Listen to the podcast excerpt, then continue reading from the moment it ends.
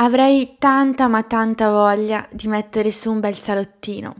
Uno di quelli pieni di tazze con motivi floreali, sempre pieni di un buon English breakfast, libri impolverati, lampade art déco, gelatine, prosecco, piattini pieni di neve. Insomma, mi avete capita.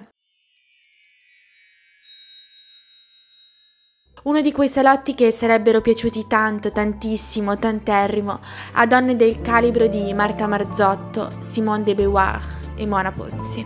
Adoro questo triunvirato un posto arcadico dove donne bionde e non, donne depilate e non, donne in bikini e non, donne e non, non donne e non, quindi uomini, ma anche uomini e non, non uomini e non, donnesse, donnoni, donnacce, uominessi, insomma, tutte, tutti e tut con l'asterisco, possano parlare liberamente di filosofia, letteratura, mezze stagioni, tette a placche, ops, scusate, tettonica, senza per questo causare problemi di erezione ai loro contendenti e alle loro contendentesse, o senza per questo dar vita a black block di incels.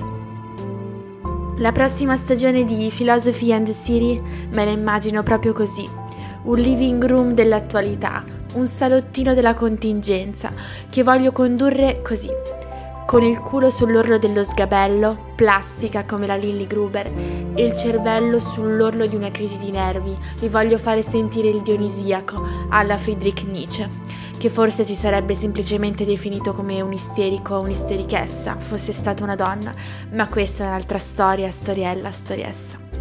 Parleremo di tutto, ma proprio di tutto, sempre stando sul now, sull'oggi.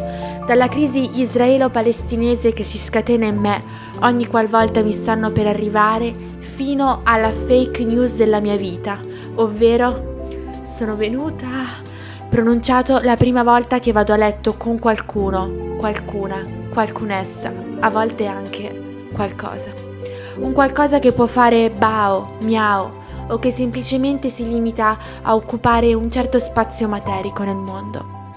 Per questa edizione audio-video avrò anche un velino o un velinesso che non svestirò come facevano a Mediaset negli anni bui del pensiero, ma che vestirò di abiti couture. Sono pur sempre una femminista all'avanguardia, che pensate?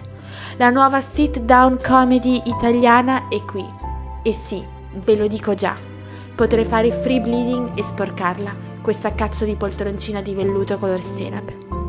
Insomma, io e le dieci donne, donnesse, donnacce che mi abitano stiamo arrivando, o forse semplicemente ci sono arrivate. Comunque abbiamo un sacco di cose da dire.